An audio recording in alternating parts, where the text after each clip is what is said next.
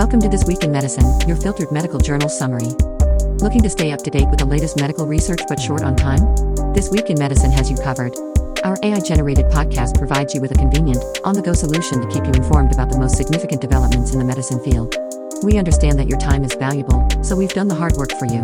Each episode offers a filtered and concentrated summary of key journal articles, allowing you to stay informed without the need to sift through pages of research papers.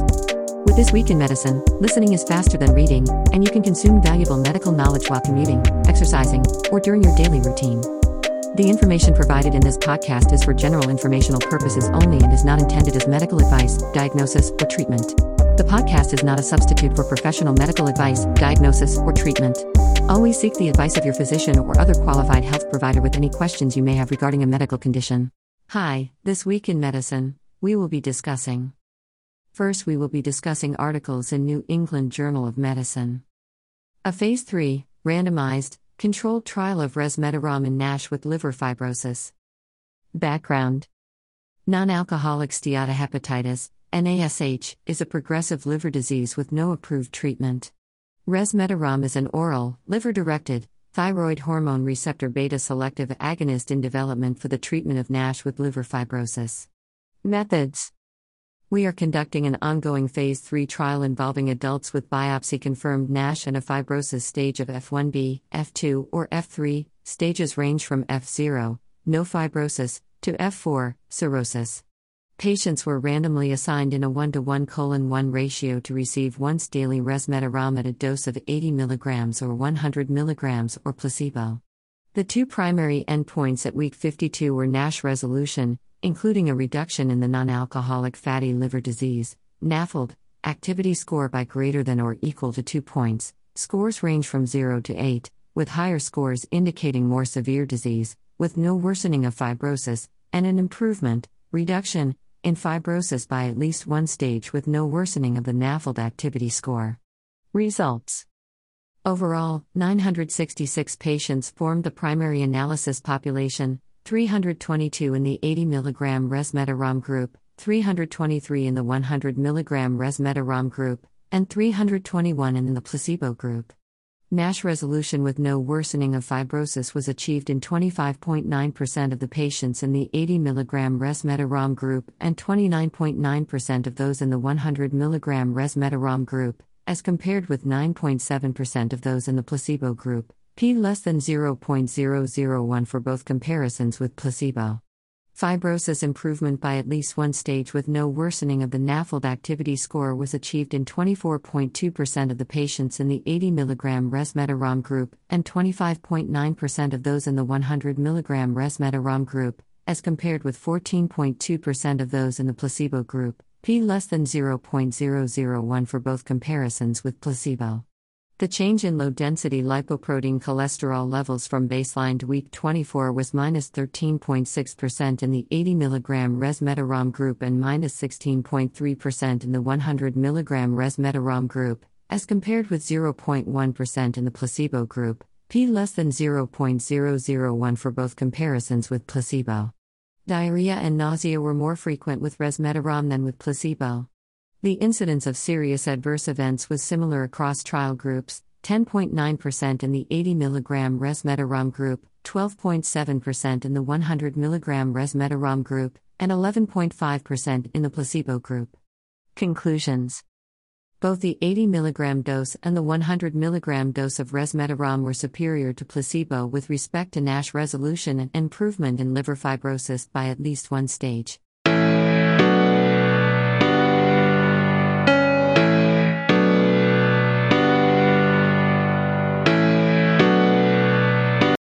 An oral interleukin-23 receptor antagonist peptide for plaque psoriasis. Background. The use of monoclonal antibodies has changed the treatment of several immune-mediated inflammatory diseases, including psoriasis. However, these large proteins must be administered by injection. JNJ-77242113 is a novel, orally administered interleukin-23 receptor antagonist peptide that selectively blocks interleukin-23 signaling and downstream cytokine production. Methods. In this Phase 2 dose-finding trial, we randomly assign patients with moderate to severe plaque psoriasis to receive JNJ-77242113 at a dose of 25 mg once daily, 25 mg twice daily, 50 mg once daily, 100 mg once daily, or 100 mg twice daily or placebo for 16 weeks. The primary endpoint was a reduction from baseline of at least 75% in the psoriasis area and severity index, PASI, score, PASI 75 response. PASI scores range from 0 to 72, with higher scores indicating greater extent or severity of psoriasis, at week 16. Results: a total of 255 patients underwent randomization. The mean PASI score at baseline was 19.1. The mean duration of psoriasis was 18.2 years, and 78% of the patients across all the trial groups had previously received systemic treatments. At week 16, the percentages of patients with a PASI 75 response were higher among those in the JNJ-77242113 groups, 37%, 51%, 58%, 65%, and 79% in the 25 mg once daily, 25 mg twice daily, 50 mg once daily, 100 mg once daily, and 100 mg twice daily groups, respectively, than among those in the placebo group, 9%, a finding that showed a significant dose-response relationship, p less than 0.001. The most common adverse events included coronavirus disease 2019, in 12% of the patients in the placebo group, and in 11% of those across the JNJ-77242113 dose groups and nasopharyngitis, in 5% and 7%, respectively. The percentages of patients who had at least one adverse event were similar in the combined JNJ-77242113 dose group, 52%, and the placebo group, 51%. There was no evidence of a dose-related increase in adverse events across the JNJ-77242113 dose groups. Conclusions: after 16 weeks of once or twice daily oral administration, treatment with the interleukin-23 receptor antagonist peptide JNJ-77242113 showed greater efficacy than placebo in patients with moderate to severe plaque psoriasis.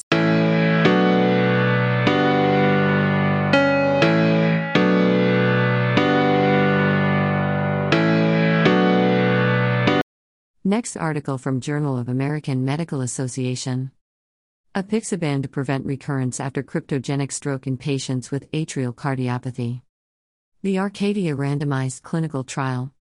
Importance: atrial cardiopathy is associated with stroke in the absence of clinically apparent atrial fibrillation. It is unknown whether anticoagulation, which has proven benefit in atrial fibrillation, prevents stroke in patients with atrial cardiopathy and no atrial fibrillation.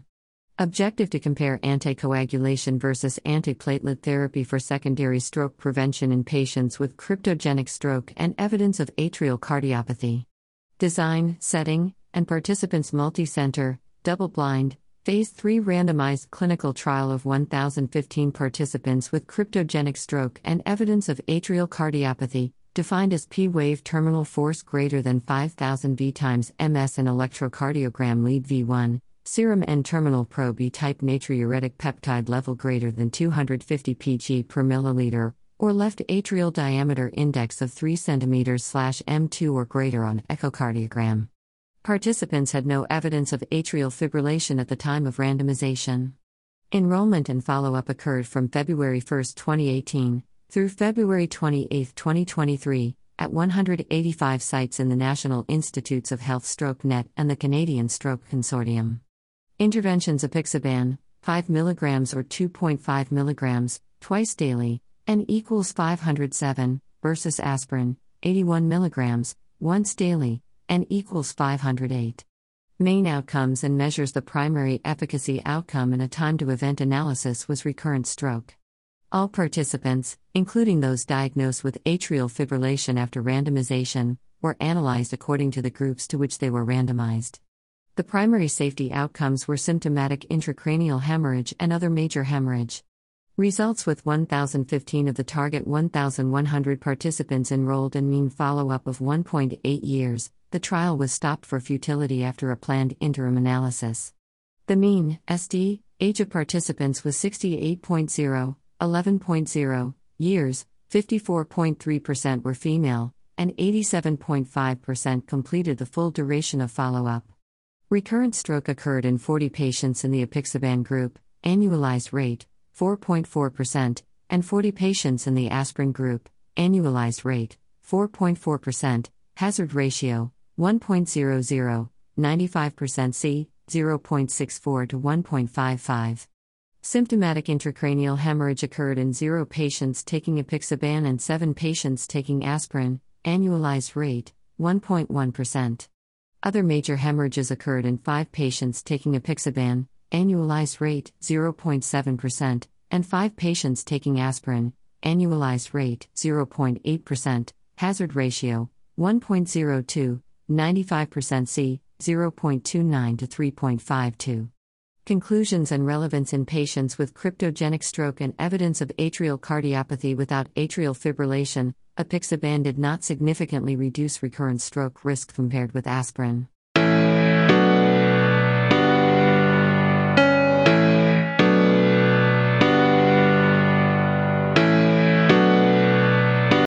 Methylprednisolone as adjunct to endovascular thrombectomy for large vessel occlusion stroke. The Marvel randomized clinical trial.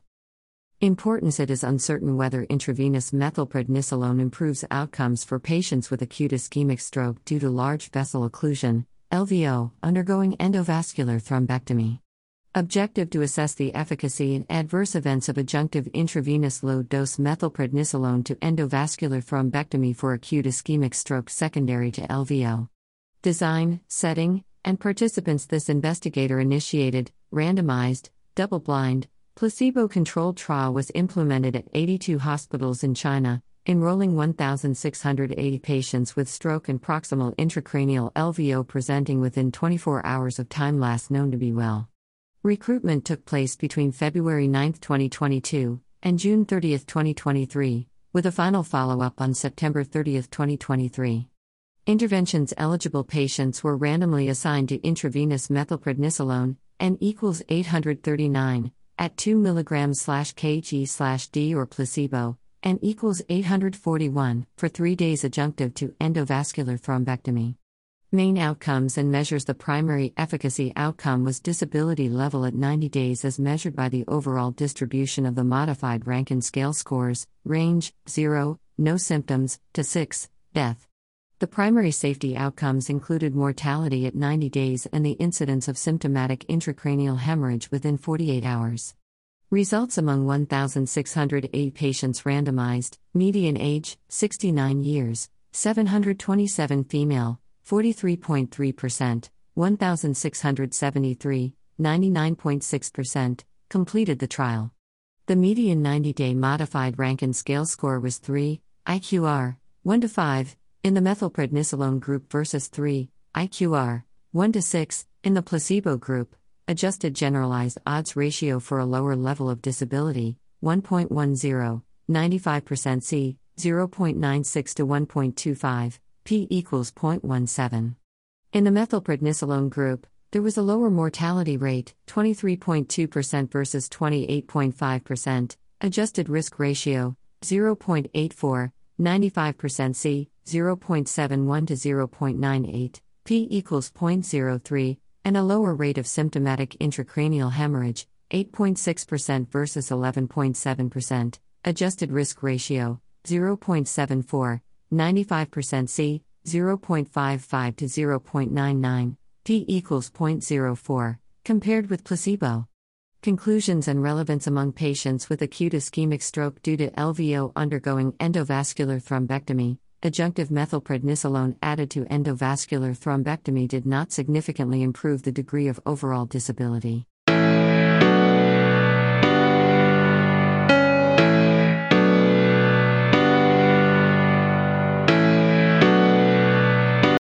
Next article from Annals of Internal Medicine. Reducing care overuse in older patients using professional norms and accountability. A cluster randomized controlled trial. Background: effective strategies are needed to curtail overuse that may lead to harm.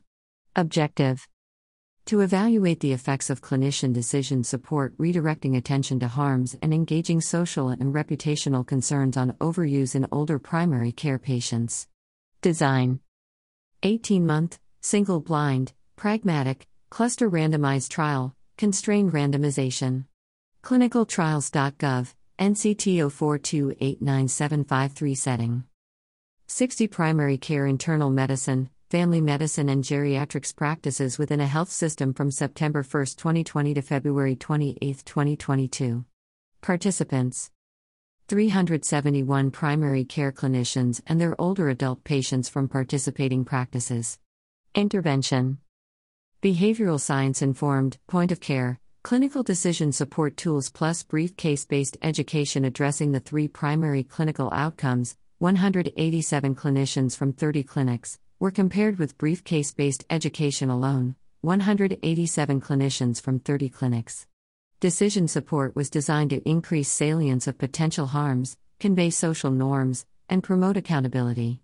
Measurements: prostate-specific antigen, PSA, testing in men aged 76 years and older without previous prostate cancer, urine testing for nonspecific reasons in women aged 65 years and older, and overtreatment of diabetes with hypoglycemic agents in patients aged 75 years and older and hemoglobin A1c, PA1c, less than 7%.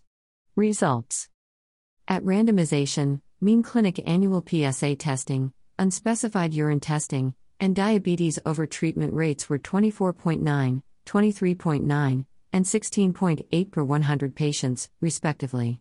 After 18 months of intervention, the intervention group had lower adjusted difference in differences in annual rates of PSA testing, minus 8.7, 95% C, minus 10.2 to minus 7.1, unspecified urine testing, minus 5.5, C, minus 7.0 to minus 3.6, and diabetes overtreatment, minus 1.4, C, minus 2.9 to minus 0.03, compared with education only. Safety measures did not show increased emergency care related to urinary tract infections or hyperglycemia. And HA1C greater than 9.0% was more common with the intervention among previously overtreated diabetes patients. Adjusted difference in differences, 0.47 per 100 patients, 95% C, 0.04 to 1.20. Limitation: a single health system limits generalizability. Electronic health data limitability to differentiate between overtesting and underdocumentation. Conclusion: decision support designed to increase clinicians' attention to possible harms, social norms, and reputational concerns reduced unspecified testing compared with offering traditional case-based education alone. Small decreases in diabetes overtreatment may also result in higher rates of uncontrolled diabetes.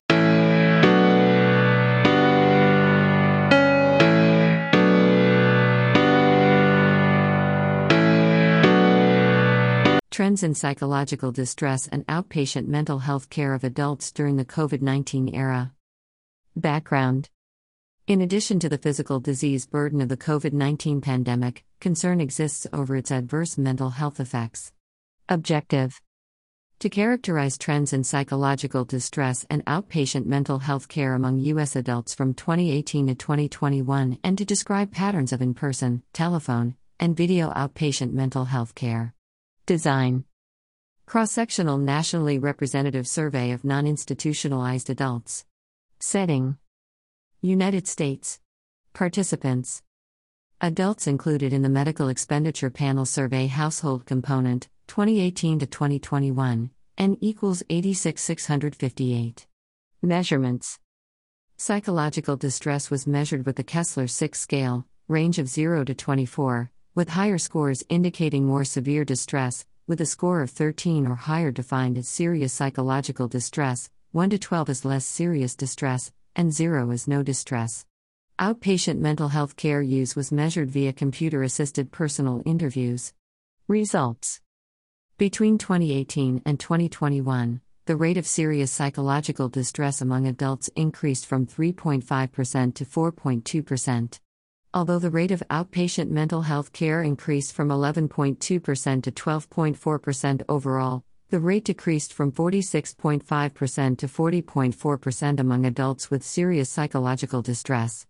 When age, sex, and distress were controlled for, a significant increase in outpatient mental health care was observed for young adults, aged 18 to 44 years, but not middle-aged, aged 45 to 64 years, and older, aged more than 65 years, adults and for employed adults but not unemployed adults. In 2021, 33.4% of mental health outpatients received at least one video visit, including a disproportionate percentage of young, college-educated, higher-income, employed, and urban adults. Limitation. Information about outpatient mental health service modality, in-person, video, telephone, was first fully available in the 2021 survey. Conclusion. These trends and patterns underscore the persistent challenges of connecting older adults, unemployed persons, and seriously distressed adults to outpatient mental health care, and the difficulties faced by older, less educated, lower income, unemployed, and rural patients in accessing outpatient mental health care via video.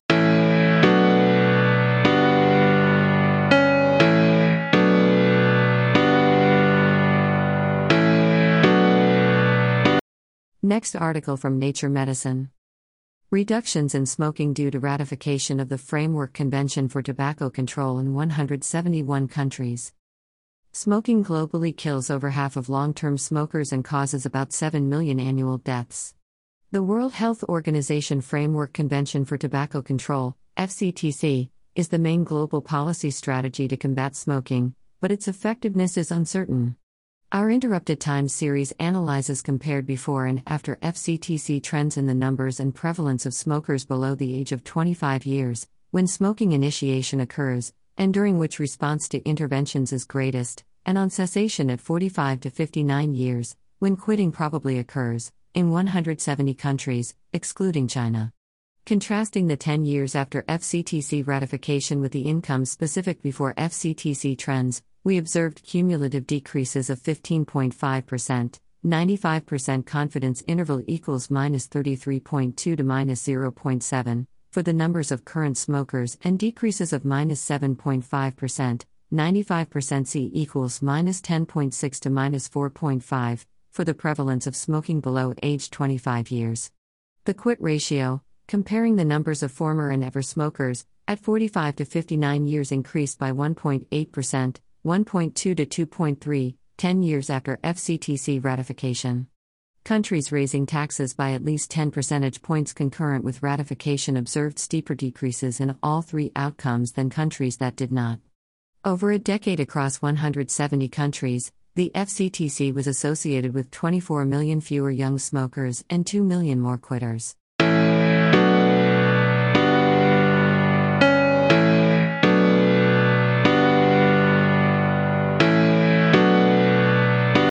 Next article from British Medical Journal.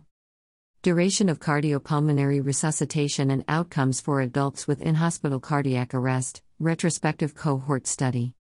Objective to quantify time-dependent probabilities of outcomes in patients after in-hospital cardiac arrest as a function of duration of cardiopulmonary resuscitation, defined as the interval between start of chest compression and the first return of spontaneous circulation or termination of resuscitation. Design retrospective cohort study. Setting multicenter prospective in-hospital cardiac arrest registry in the United States. Participants 348,996 adult patients, greater than or equal to 18 years, with an index in-hospital cardiac arrest who received cardiopulmonary resuscitation from 2000 through 2021. Main outcome measures: survival to hospital discharge and favorable functional outcome at hospital discharge, defined as a cerebral performance category score of 1, good cerebral performance, or 2, moderate cerebral disability.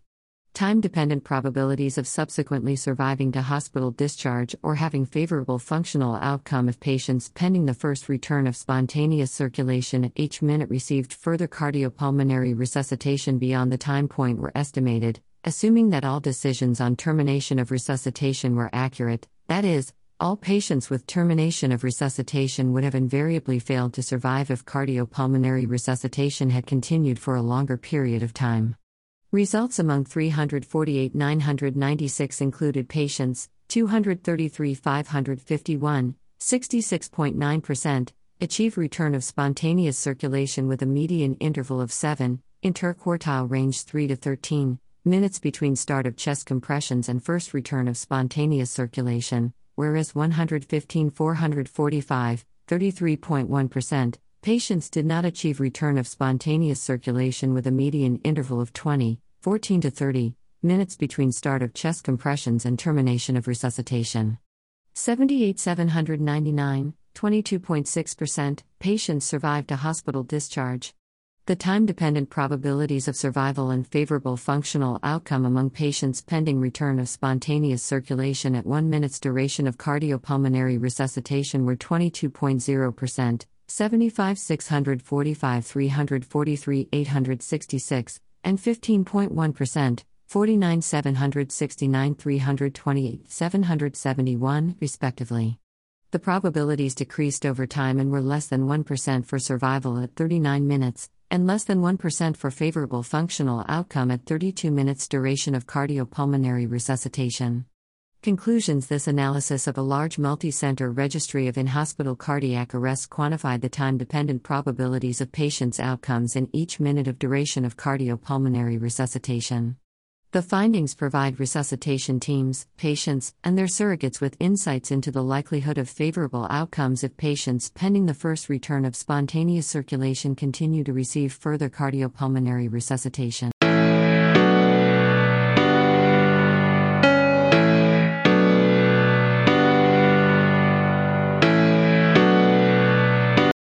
Clinical effectiveness of an online supervised group physical and mental health rehabilitation program for adults with post-COVID-19 condition, REGAIN study, multicenter randomized controlled trial. Objective: to evaluate whether a structured online supervised group physical and mental health rehabilitation program can improve health-related quality of life compared with usual care in adults with post-COVID-19 condition, long COVID. Design: pragmatic, multicenter, parallel group, superiority randomized controlled trial. Setting: England and Wales, with home-based interventions delivered remotely online from a single trial hub. Participants: 585 adults, 26 to 86 years, discharged from NHS hospitals at least 3 months previously after COVID-19 and with ongoing physical and/or mental health sequelae, post-COVID-19 condition, randomized, 1 to 1.03. to receive the rehabilitation exercise and psychological support after COVID-19 infection, REGAIN, intervention, N = 298, or usual care, N = 287. Main outcome measures: the primary outcome was health-related quality of life using the Patient-Reported Outcomes Measurement Information System, PROMIS, preference, proper, score at 3 months. Secondary outcomes, measured at 3, 6, and 12 months, included PROMIS subscores: depression, fatigue, sleep disturbance, pain interference, physical function, social roles/activities, and cognitive function, severity of post-traumatic stress disorder, general health, and adverse events. Results: between January 2021 and July 2022, 39,697 people were invited to take part in the study and 725 were contacted and eligible. 585 participants were randomized. Mean age was 56, standard deviation (SD) 12 years, 52% were female participants. Mean health-related quality of life PROMIS proper score was 0.20, SD 0.17, and mean time from hospital discharge was 323, SD 144 days.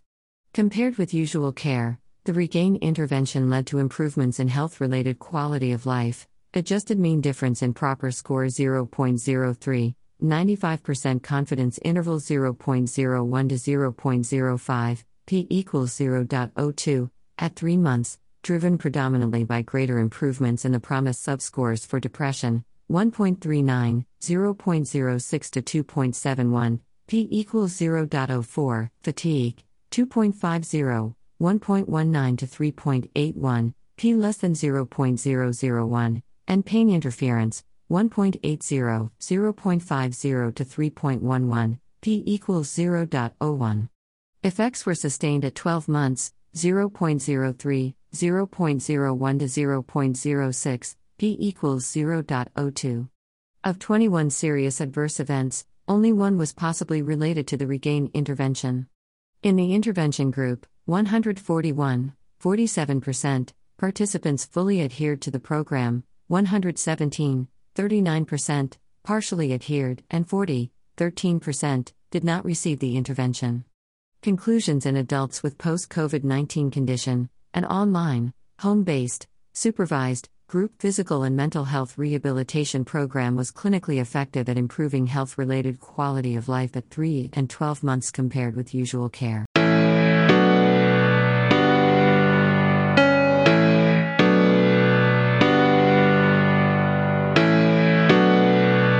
Next article from Lancet. Cultural engagement and prevalence of pain in socially isolated older people, a longitudinal modified treatment policy approach. Background. It remains uncertain whether cultural engagement positively influences the reduction of pain risk, particularly depending on the social isolation status. The aim of this study was to examine the impact of cultural engagement on the reduction of pain prevalence over a 6-year follow-up period among older people, particularly those experiencing different dimensions of social isolation. Methods. This study was a prospective longitudinal study. We analyzed the English longitudinal study of aging cohort, consisting of 6,468 community-dwelling adults aged greater than or equal to 50 years old who provided data in Wave 6, 2012 to 2013, 7, 2014 to 2015, 8, 2016 to 2017, and 9, 2018 to 2019. Self-reported cultural engagement, going to museums, art galleries, exhibitions, the theater, concerts, or the opera, measured in waves 6 to 8 was used as the exposure variable. Meanwhile, self-reported moderate to severe pain in wave 9 was used as the outcome variable. Social isolation was considered in waves 6 to 8, and the possibility of effect modification was captured by assessing each component of the social isolation index, not married or cohabiting with a partner, fewer than monthly contact with children/other immediate family/friends, and not engaging in any organizations, religious groups, or committees. Findings. The estimated pain prevalence was 29.2%, 95% confidence interval, 28.1 to 30.3, reference, after adjusting for time variant, time invariant, and loss to follow-up factors. Cultural engagement led to a reduction in pain prevalence to 24.1% for all individuals, representing a decrease of 5.1%, 95% confidence interval, 0.6 to 9.6, p-value, 0.03. In older people who were not married or cohabiting, cultural engagement resulted in a decrease in pain prevalence to 25.8%, a reduction of 3.4%, 95% confidence interval, 0.4 to 6.4, p-value, 0.01. For those with less frequent contact with close family members, the pain prevalence decreased to 25.3%, a reduction of 3.9%, 95% confidence interval, 0.2 to 7.6, p-value, 0.03. Meanwhile, other dimensions of social isolation did not show a significant reduction in pain prevalence. Interpretation. Cultural engagement may help to reduce the risk of pain in socially isolated older adults. Those who were single or living alone and had less frequent contact with immediate family were particularly vulnerable. While cultural engagement might help certain socially isolated older people feel better, its effectiveness varies, highlighting the need for targeted interventions.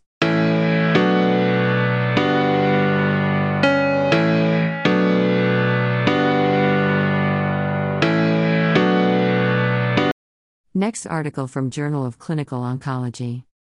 Long-term results of organ preservation in patients with rectal adenocarcinoma treated with total neoadjuvant therapy, the randomized Phase 2 OPRA trial. To assess long-term risk of local tumor regrowth, we report updated organ preservation rate and oncologic outcomes of the OPRA trial, clinicaltrials.gov identifier, NCT 020086556. Patients with stage 2/3 rectal cancer were randomly assigned to receive induction chemotherapy followed by chemoradiation, INCT-CRT, or chemoradiation followed by consolidation chemotherapy, CRT-CNCT. Patients who achieved a complete or near-complete response after finishing treatment were offered watch and wait, WW. Total mesorectal excision, TME, was recommended for those who achieved an incomplete response. The primary endpoint was disease-free survival, DFS. The secondary endpoint was TME-free survival. In total, 324 patients were randomly assigned, INCT-CRT, N equals 158, CRT-CNCT, N equals 166. Median follow-up was 5.1 years. The 5-year DFS rates were 71%, 95% C, 64-79, and 69%, 95% C, 62-77, for INCT-CRT and CRT-CNCT, respectively, P equals 0.68. TME-free survival was 39%, 95% C, 32-48, in the INCT-CRT group, 54%, 95% C, 46-62, in the CRT-CNCT group, P equals 0.012. Of 81 patients with regrowth, 94% occurred within 2 years and 99% occurred within 3 years. DFS was similar for patients who underwent TME after restaging, 64%, 95% C, 53-78, and patients in WW who underwent TME after regrowth, 64%, 95% C, 53-78, P equals 0.94. Updated analysis continues to show long-term organ preservation in half of the patients with rectal cancer treated with total neoadjuvant therapy. In patients who enter WW, most cases of tumor regrowth occur in the first 2 years.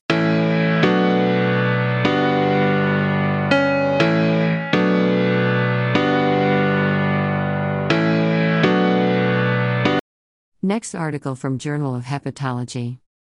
CD1d protects against hepatocyte apoptosis in non-alcoholic steatohepatitis. Hepatocyte apoptosis, a well-defined form of cell death in non-alcoholic steatohepatitis, NASH, is considered the primary cause of liver inflammation and fibrosis.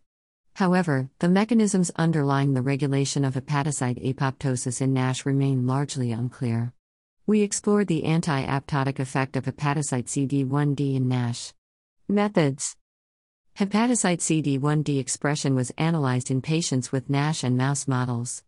Hepatocyte-specific gene overexpression or knockdown and anti-CD1d cross-linking were used to investigate the anti-apoptotic effect of hepatocyte CD1d on lipotoxicity, FOS and concanavalin, CONA-mediated liver injuries. A high-fat diet, a methionine-choline-deficient diet, a FOS agonist, and CONA were used to induce lipotoxic and/or apoptotic liver injuries.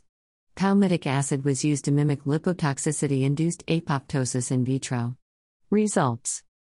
We identified a dramatic decrease in CD1d expression in hepatocytes of patients with NASH and mouse models. Hepatocyte-specific CD1d overexpression and knockdown experiments collectively demonstrated that hepatocyte CD1d protected against hepatocyte apoptosis and alleviated hepatic inflammation and injuries in NASH mice. Furthermore, decreased JAK2-STAT3 signaling was observed in NASH patient livers. Mechanistically, anti-CD1d cross-linking on hepatocytes induced tyrosine phosphorylation of the CD1d cytoplasmic tail, leading to the recruitment and phosphorylation of JAK2. Phosphorylated JAK2 activated STAT3 and subsequently reduced apoptosis in hepatocytes, which was associated with an increase in anti-apoptotic effectors, BCL-XL and MCL1, and a decrease in pro-apoptotic effectors, cleaved caspase 3/7. Moreover, anti-CD1d cross-linking effectively protected against FOS or CONA-mediated hepatocyte apoptosis and liver injury in mice. Conclusions. Our study uncovered a previously unrecognized anti-apoptotic CD1d JAK2-STAT3 axis in hepatocytes that conferred hepatoprotection and highlighted the potential of hepatocyte CD1d-directed therapy for liver injury and fibrosis in NASH, as well as in other liver diseases associated with hepatocyte apoptosis.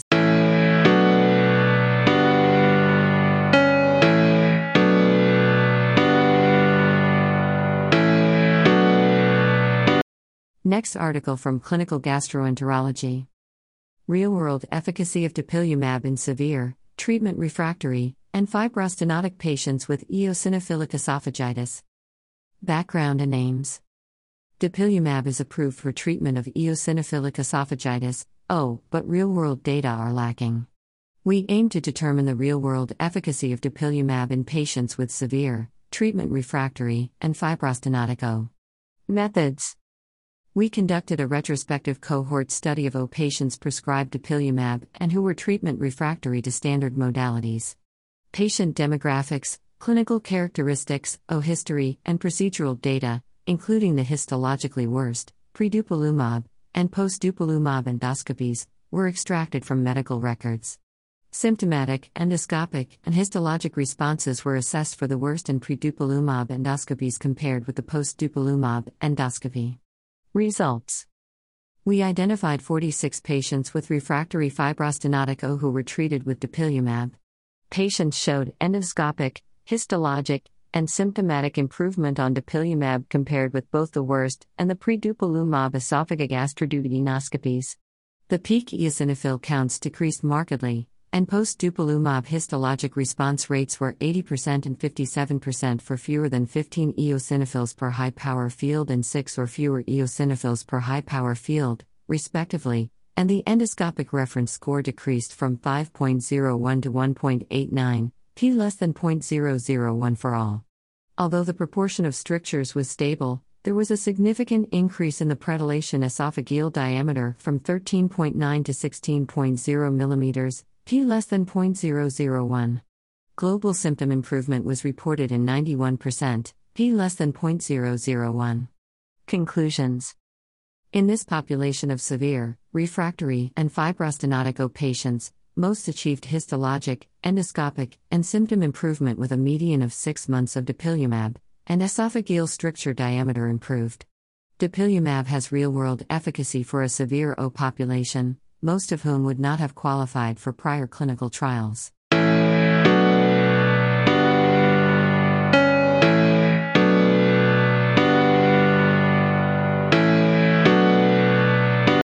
Next article from Blood. 3-year follow-up analysis of Axicabtagene ciloleucel in relapsed/refractory indolent non-Hodgkin lymphoma, Zuma 5 Nilapu et al. Report on long-term outcomes from Zuma 5, a trial of axicabtagene ciloleucel, axicell, an autologous anti-CD19 chimeric antigen receptor T-cell therapy, for relapsed/refractory follicular lymphoma, FL, and marginal zone lymphoma, MZL. At a median follow-up of 41.7 months, the overall response rates were 94% in FL and 77% in MZL, similar to what was seen in earlier reported results at 17.5 months. Median progression-free survival was 40.2 months in FL and not yet reached in MZL. Median overall survival was not reached in either group. Clinical outcomes were worse following recent bendamustine therapy and for patients with high tumor volume. After 3 years, axicell demonstrates durable responses with few relapses beyond 2 years.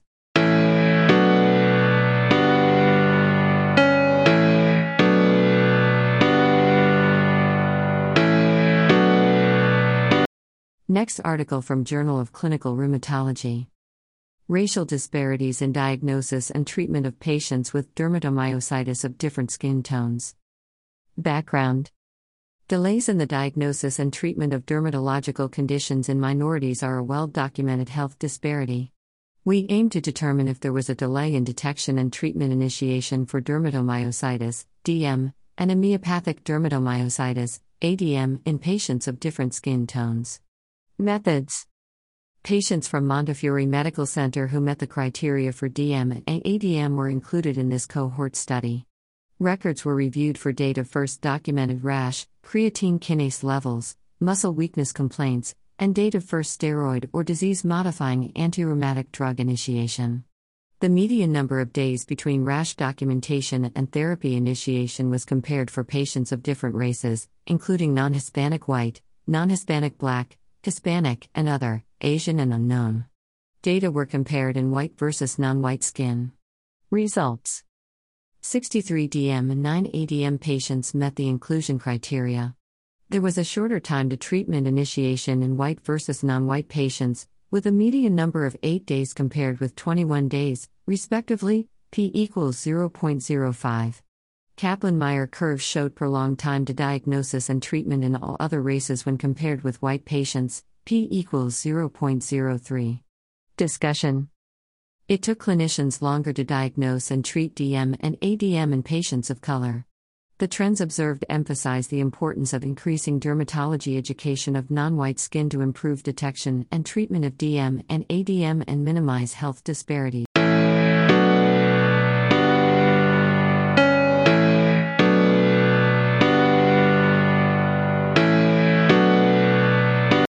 Next article from Arthritis and Rheumatology. Anti-citrullinated protein antibodies with multiple specificities ameliorate collagen antibody-induced arthritis in a time-dependent manner. Objective: anti-citrullinated protein antibodies, ASPAs, are highly specific for rheumatoid arthritis, RA, and have long been regarded as pathogenic. Despite substantial in vitro evidence supporting this claim, reports investigating the pro-inflammatory effects of ASPAs in animal models of arthritis are rare and include mixed results. Here, we sequence the plasmablast antibody repertoire of a patient with RA and functionally characterize the encoded ASPAs. Methods: we express ASPAs from the antibody repertoire of a patient with RA and characterize their autoantigen specificities on antigen arrays and enzyme-linked immunosorbent assays. Binding affinities were estimated by biolayer interferometry. Select ASPAs, N equals 9, were tested in the collagen antibody-induced arthritis, CAIA, mouse model to evaluate their effects on joint inflammation. Results: recombinant ASPAs bound preferentially and with high affinity, nanomolar range, to citrullinated, CIT, autoantigens, primarily histones and fibrinogen, and to auto-CIT peptide delarginine deaminase 4, PAD4. ASPAs were grouped for in vivo testing based on their predominant CIT antigen specificities.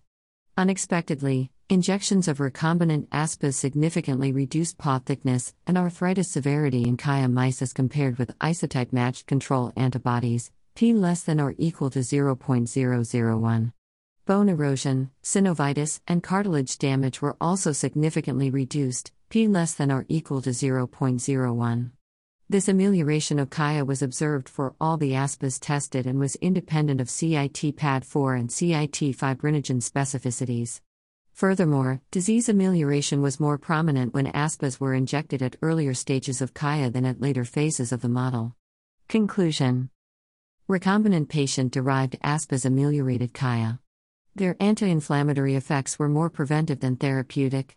This study highlights a potential protective role for ASPAs in arthritis.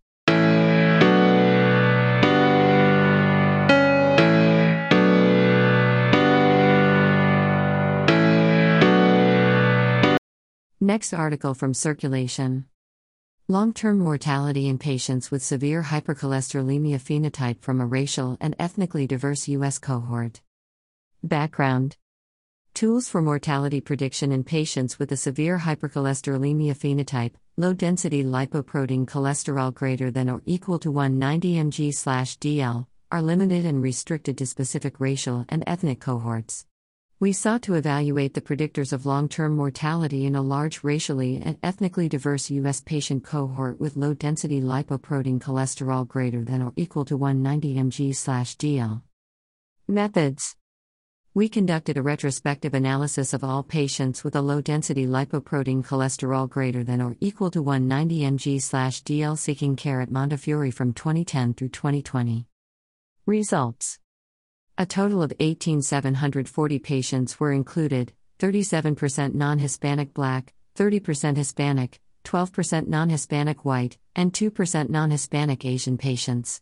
The mean age was 53.9 years, and median follow-up was 5.2 years. Both high-density lipoprotein cholesterol and body mass index extremes were associated with higher mortality in univariate analyses. In adjusted models, higher low-density lipoprotein cholesterol and triglyceride levels were associated with an increased 9-year mortality risk. Adjusted hazard ratio, HR, 1.08, 95% C, 1.05 to 1.11, and 1.04, 95% C, 1.02 to 1.06, per 20 mg/dL increase, respectively. Clinical factors associated with higher mortality included male sex, adjusted HR, 1.31, 95% C, 1.08 to 1.58, older age, adjusted HR, 1.19 per 5-year increase, 95% C, 1.15 to 1.23, hypertension, Adjusted HR, 2.01, 95% C, 1.57 to 2.57, chronic kidney disease, adjusted HR, 1.68, 95% C, 1.36 to 2.09, diabetes, adjusted HR, 1.79, 95% C, 1.50 to 2.15, heart failure, adjusted HR, 1.51, 95% C, 1.16 to 1.95, myocardial infarction, adjusted HR, 1.41, 95% C, 1.05 to 1.90, and body mass index less than 20 kg/m2, adjusted HR, 3.36, 95% C, 2.29 to 4.93. A significant survival benefit was conferred by lipid-lowering therapy, adjusted HR, 0.57, 95% C, 0.42 to 0.77. In the primary prevention group, high-density lipoprotein cholesterol less than 40 mg/dL was independently associated with higher mortality, adjusted HR, 1.49, 95% C, 1.06 to 2.09. Temporal trend analysis showed a reduction in statin use over time, p less than 0.001. In the most recent time period, 2019 to 2020, 56% of patients on primary prevention and 85% of those on secondary prevention were on statin therapy. Conclusions. In a large, diverse cohort of U.S. patients with a severe hypercholesterolemia phenotype, we identified several patient characteristics associated with increased 9-year all-cause mortality and observed a decrease in statin use over time, in particular for primary prevention. Our results support efforts geared toward early recognition and consistent treatment for patients with severe hypercholesterolemia.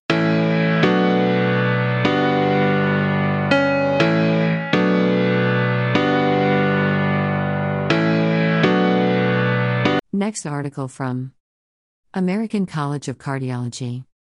E-cigarettes versus varenicline and nicotine gum as aid to stop smoking. Study questions. Are electronic cigarettes, ECs, efficaciously superior to nicotine replacement therapy, NRT, or non-inferior to varenicline for smoking cessation? Methods. The investigators used a randomized clinical trial, RCT, designed to compare smoking cessation rates among participants randomized to ECs, NRT, or varenicline. Participants were enrolled in 7 sites in China, had to smoke greater than or equal to 10 cigarettes per day, and be motivated to quit. Those who were currently using smoking cessation medications or ECs were excluded. Participants randomized to ECs received 30 mg per milliliter nicotine salt for 2 weeks and 50 mg per milliliter after that, while those randomized to varenicline received 0.5 mg, once a day for 3 days, 0.5 mg, twice a day for 4 days, and 1 mg, twice a day, after that. Those randomized to NRT received nicotine chewing gum 2 mg, for smokers of less than or equal to 20 cigarettes/day, or 4 mg, greater than 20 cigarettes/day. All interventions were provided for 12 weeks accompanied by minimal behavioral support, i.e., an invitation to join a self-help internet forum. The primary outcome was sustained abstinence from smoking at 6 months, as validated by an expired air carbon monoxide reading, less than 8 parts/million. Participants lost to follow-up were included as non-abstainers. Results. A total of 1,068 participants, 33.5% female, mean age 33.9, standard deviation 3.1 years, were included in the study, of which 409, 38.3%, 409, 38.3%, and 250, 23.4%. Participants were randomized to the EC, varenicline, and NRT arms, respectively. The 6-month biochemically validated abstinence rates were 15.7%, and equals 64, 14.2%, and equals 58, and 8.8%, and equals 22 in the EC, varenicline, and NRT study arms, respectively. The quit rate in the EC arm was non-inferior to the varenicline arm, absolute risk reduction, 1.47%, 95% confidence interval, C, -1.41% to 4.34%, and higher than in the NRT arm, odds ratio, 1.92, 95% C, 1.15 to 3.21. Treatment adherence was similar in all study arms during the initial 3 months, but 257 participants, 62.8%, in the EC arm were still using ECs at 6 months, with no further use in the two other study arms. The most common adverse reactions were throat irritation, 32, 7.8%, and mouth irritation, 28, 6.9%, in the EC arm, nausea, 36, 8.8%, in the varenicline arm, and throat irritation, 28.0%, and mouth irritation, 22, 8.8%, in the NRT arm. No serious adverse events were recorded. Conclusions. The trial results showed that when all treatments were provided with minimal behavioral support, the efficacy of ECs was non-inferior to varenicline and superior to nicotine chewing gum.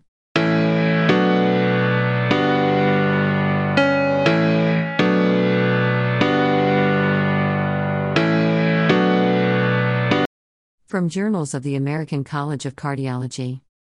Randomized trial of effect of bariatric surgery on blood pressure after 5 years. Background. Obesity represents a major obstacle for controlling hypertension, the leading risk factor for cardiovascular mortality. Objectives. The purpose of this study was to determine the long-term effects of bariatric surgery on hypertension control and remission. Methods. We conducted a randomized clinical trial with subjects with obesity grade 1 or 2 plus hypertension using at least 2 medications. We excluded subjects with previous cardiovascular events and poorly controlled type 2 diabetes. Subjects were assigned a Roux-en-Y gastric bypass, RYGB, combined with medical therapy, mount or mount alone. We reassessed the original primary outcome, reduction of at least 30% of the total antihypertensive medications while maintaining blood pressure levels less than 140/90 of a millimeter Hg, at 5 years. The main analysis followed the intention to treat principle. Results. A total of 100 subjects were included, 76% women, age 43.8 plus or minus 9.2 years, body mass index, 36.9 plus or minus 2.7 kg/m2.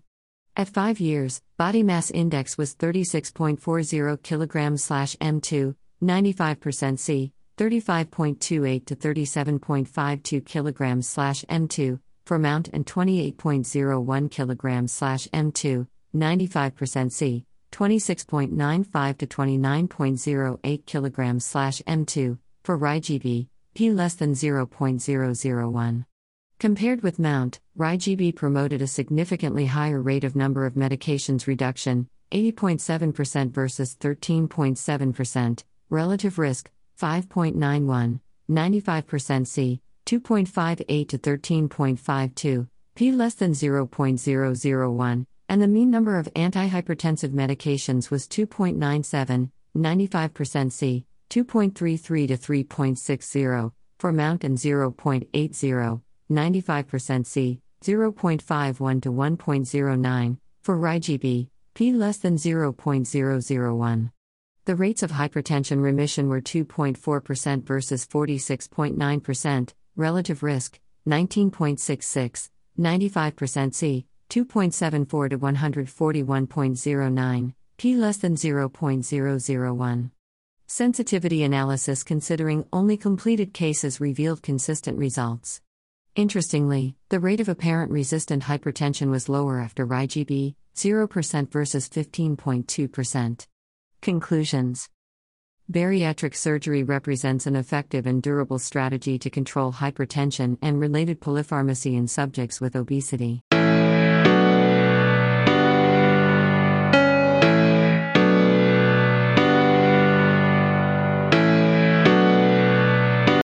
Next article from Journal of Clinical Endocrinology and Metabolism. Prevalence, risk factors, and clinical and biochemical characteristics of alemtuzumab-induced Graves' disease. Objective. Atypical Graves' disease, GD, is a common complication in multiple sclerosis, MS, patients treated with alemtuzumab. We present epidemiological, clinical, and biochemical characteristics of alemtuzumab-induced GD. Methods. Retrospective follow-up study of MS patients treated with alemtuzumab from 2014 to 2020, including clinical course of GD, pregnancy outcome, and thyroid eye disease, TED. Results. We enrolled 183 of 203 patients, 90%, 68% women, treated with alemtuzumab at 4 hospitals in Norway. 75, 41%, developed thyroid dysfunction, of whom 58, 77%, had GD. Median time from the first dose of alemtuzumab to GD diagnosis was 25 months, range 0 to 64. 24 of 58 GD patients, 41%, had alternating phases of hyper and hypothyroidism. Thyrotropin receptor antibodies became undetectable in 23 of 58, 40%, and they could discontinue antithyroid drug treatment after a median of 22, range 2 to 58, months. Conversely, 26, 44%, had active disease during a median follow-up of 39 months, range 11 to 72. 2 patients, 3%, received definitive treatment with radioiodine, 6, 10%, with thyroidectomy. 9 developed TED, 16%, 7 had mild and 2 moderate to severe disease. 4 patients completed pregnancy, all without maternal or fetal complications. Patients who developed GD had a lower frequency of new MS relapses and MRI lesions than those without. Conclusion. GD is a very common complication of alemtuzumab treatment and is characterized by alternating hyper and hypothyroidism. Both remission rates and the prevalence of TED were lower than those reported for conventional GD. Pregnancies were uncomplicated and GD was associated with a lower risk of subsequent MS activity.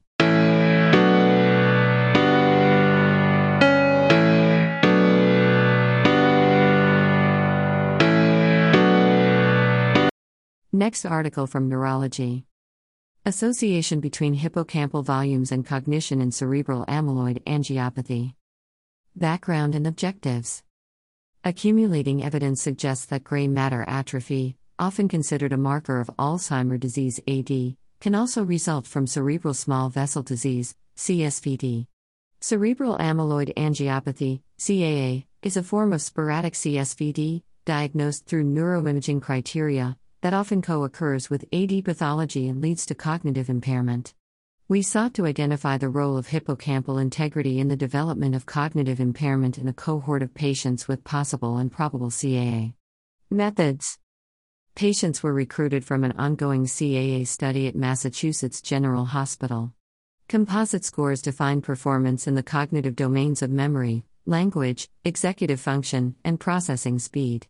Hippocampal subfields volumes were measured from 3T MRI, using an automated method, and multivariate linear regression models were used to estimate their association with each cognitive domain and in relationship to CAA-related neuroimaging markers. Results. 120 patients, 36 with possible, age mean range, 75.6, 65.6 to 88.9, 67 with probable CAA, 75.9, 59.0 to 94.0, and 17 controls without cognitive impairment and CSVD, 72.4, 62.5 to 82.7, 76.4% female patients, were included in this study. We found a positive association between all investigated hippocampal subfields and memory and language, whereas specific subfields accounted for executive function, CA4, estimate equals 5.43, 95% C1.26 to 9.61, P equals 0.020, subiculum, estimate equals 2.85, 95% C0.67 to 5.02, P equals 0.022, and processing speed, subiculum, estimate equals 1.99, 95% C0.13 to 3.85, P equals 0.036. These findings were independent of other CAA-related markers, which did not have an influence on cognition in this cohort. Peak width of skeletonized mean diffusivity, PSMD, a measure of white matter integrity, was negatively associated with hippocampal subfields volumes, CA3, estimate equals minus 0.012, 95% C minus 0.020 to minus 0.004, P equals 0.034, CA4, estimate equals minus 0.010, 95% C minus 0.020 to minus 0.0007, P equals 0.037, Subiculum, estimate equals minus 0.019, 95% C minus 0.042 to minus 0.0001, P equals 0.003. Discussion. These results suggest that hippocampal integrity is an independent contributor to cognitive impairment in patients with CAA and that it might be related to loss of integrity in the white matter. Further studies exploring potential causes and directionality of the relationship between white matter and hippocampal integrity may be warranted.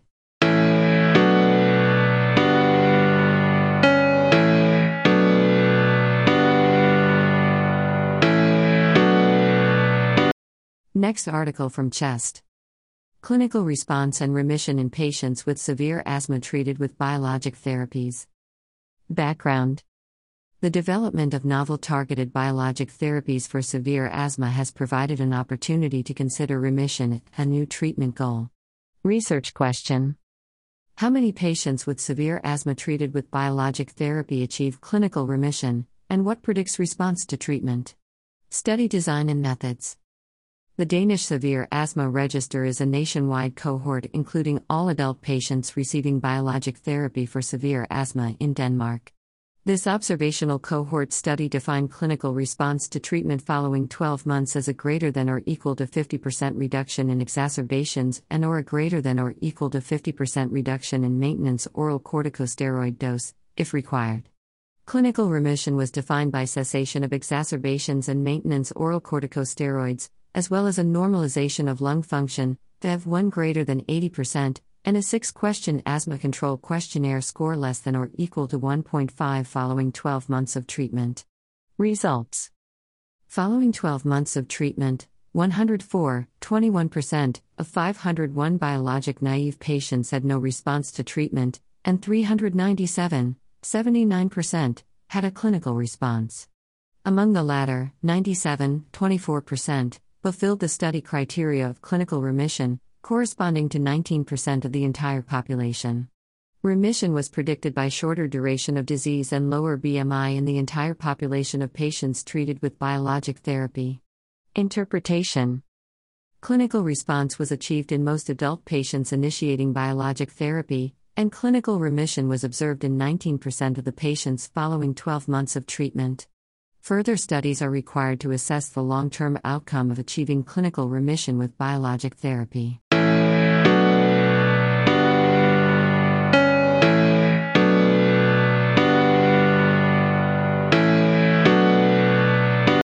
Next article from the American Journal of Respiratory and Critical Care Medicine. Association between T2-related comorbidities and effectiveness of biologics in severe asthma. Rationale: previous studies investigating the impact of comorbidities on the effectiveness of biologic agents have been relatively small and of short duration, and have not compared classes of biologic agents. Objectives: to determine the association between type 2-related comorbidities and biologic agent effectiveness in adults with severe asthma, SA. Methods: this cohort study used International Severe Asthma Registry data from 21 countries, 2017 to 2022. To quantify changes in 4 outcomes before and after biologic therapy: annual asthma exacerbation rate, FEV1% predicted, asthma control, and long-term oral corticosteroid daily dose, in patients with or without allergic rhinitis, chronic rhinosinusitis, CRS, with or without nasal polyps, NPs or eczema/atopic dermatitis. Measurements and main results: of 1,765 patients, 1,257, 421, and 87 initiated anti-IL-5/5 receptor, anti-EGA, and anti-IL-4/13 therapies, respectively. In general, pre- versus post-biologic therapy improvements were noted in all 4 asthma outcomes assessed, irrespective of comorbidity status. However, patients with comorbid CRS with or without NPs experienced 23% fewer exacerbations per year, 95% C, 10 to 35%, P less than 0.001, and had 59% higher odds of better post-biologic therapy asthma control, 95% C, 26 to 102%, P less than 0.001, than those without CRS with or without NPs. Similar estimates were noted for those with comorbid NPs, 22% fewer exacerbations and 56% higher odds of better post-biologic therapy control. Patients with SA and CRS with or without NPs had an additional FEV1% predicted improvement of 3.2%, 95% C, 1.0 to 5.3, P equals 0.004, a trend that was also noted in those with comorbid NPs. The presence of allergic rhinitis or atopic dermatitis was not associated with post-biologic therapy effect for any outcome assessed. Conclusions: these findings highlight the importance of systematic comorbidity evaluation. The presence of CRS with or without NPs or NPs alone may be considered a predictor of the effectiveness of biologic agents in patients with SA.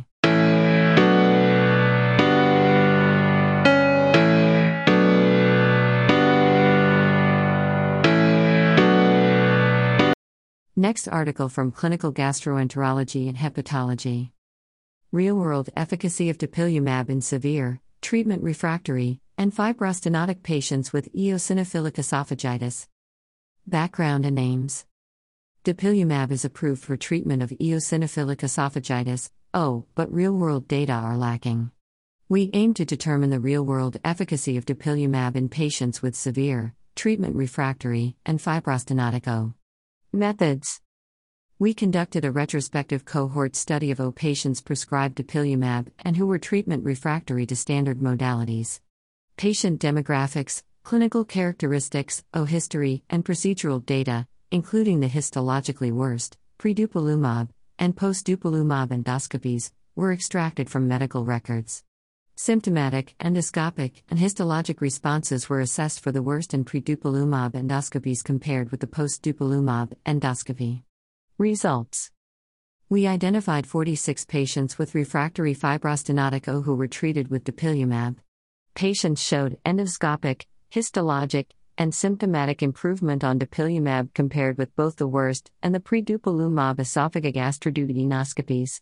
The peak eosinophil counts decreased markedly, and post-dupilumab histologic response rates were 80% and 57% for fewer than 15 eosinophils per high-power field and 6 or fewer eosinophils per high-power field, respectively, and the endoscopic reference score decreased from 5.01 to 1.89, p less than 0.001 for all. Although the proportion of strictures was stable, there was a significant increase in the predilation esophageal diameter from 13.9 to 16.0 mm, p less than 0.001. Global symptom improvement was reported in 91%, p less than 0.001. Conclusions.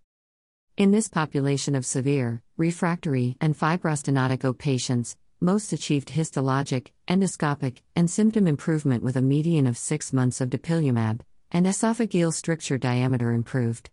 Dupilumab has real-world efficacy for a severe O population, most of whom would not have qualified for prior clinical trials.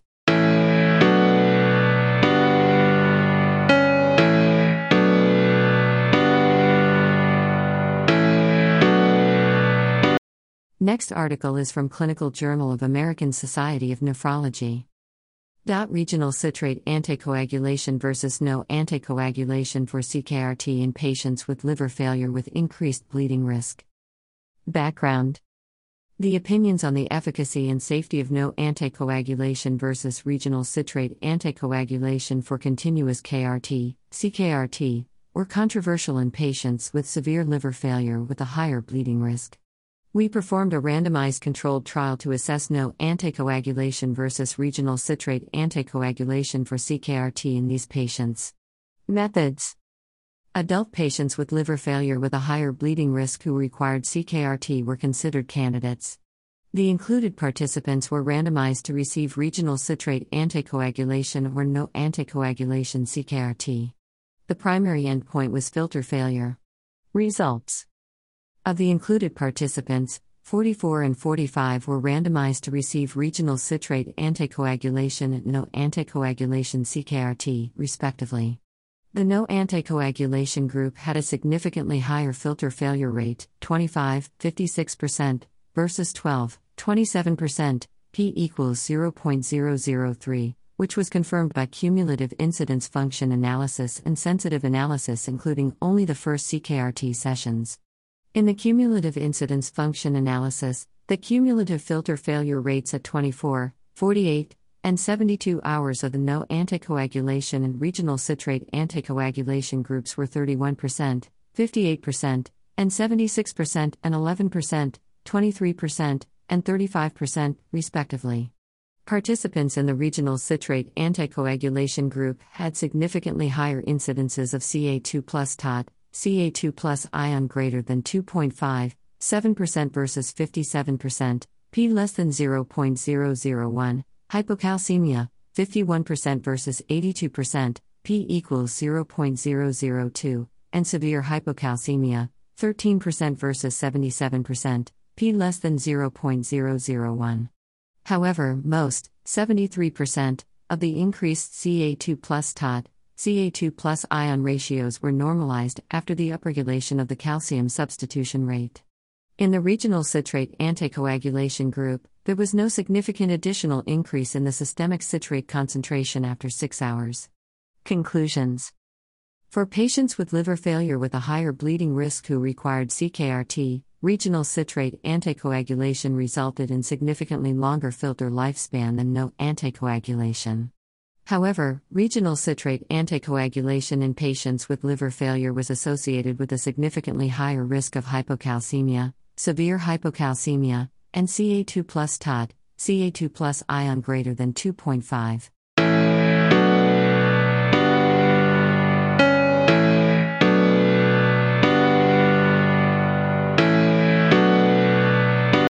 Next article is from Kidney International Reports. Implementation of the ASCENT trial to improve transplant waitlisting access. Introduction. The Allocation System for Changes in Equity in Kidney Transplantation, ASCENT, study was a hybrid Type 1 trial of a multi-component intervention among 655 U.S. dialysis facilities with low kidney transplant waitlisting to educate staff and patients about Kidney Allocation System, KAS, changes and increase access to and reduce racial disparities in waitlisting. Intervention components included a staff webinar, patient and staff educational videos, and facility-specific feedback reports. Methods. Implementation outcomes were assessed using the REACH, Effectiveness, Adoption, Implementation, and Maintenance framework. Post-implementation surveys were administered among intervention group facilities, N equals 334. Interviews were conducted with facility staff, N equals 6. High implementation was defined as using 3 to 4 intervention components, low implementation as using 1 to 2 components, and non-implementation as using no components. Results. A total of 331, 99%, facilities completed the survey, 57% were high implementers, 31% were low implementers, and 12% were non-implementers. Waitlisting events were higher or similar among high versus low implementer facilities for incident and prevalent populations. For Black incident patients, the mean proportion waitlisted in low implementer facilities was 0.80%, 95% confidence interval, c. 0.73 to 0.87, at baseline and 0.55% at 1 year, 95% c. 0.48 to 0.62, versus 0.83%. 95% C, 0.78 to 0.88, at baseline and 1.40% at 1 year, 95% C, 1.35 to 1.45, in high implementer facilities. Interviews revealed that the intervention helped facilities prioritize transplant education, but that intervention components were not uniformly shared. Conclusion.